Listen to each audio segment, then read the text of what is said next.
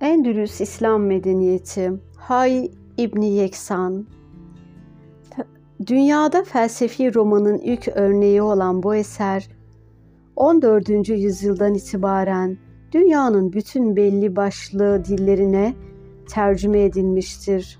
Eserde bir adada tek başına kalan bir adamın hakikati keşfi anlatılır. Bu eseri önemli kılan noktalardan biri İslam felsefesinde ve dönemin doğa bilimcilerinde sıklıkla karşılaşılan evrim fikrini ihtiva etmesidir.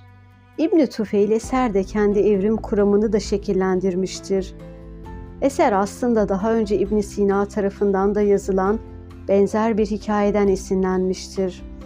Hay İbni Yeksan ismi diri, uyanığın oğlu anlamına gelmekte olduğundan uyanık oğlu dirinin hikayesi Hay karakterinin uykulu çocukluk evresinden bilgiye ve nihai bilgiye geçmesini ve bu bilgiyle dünyayı ve etrafındaki her şeyi kavramasını anlatır.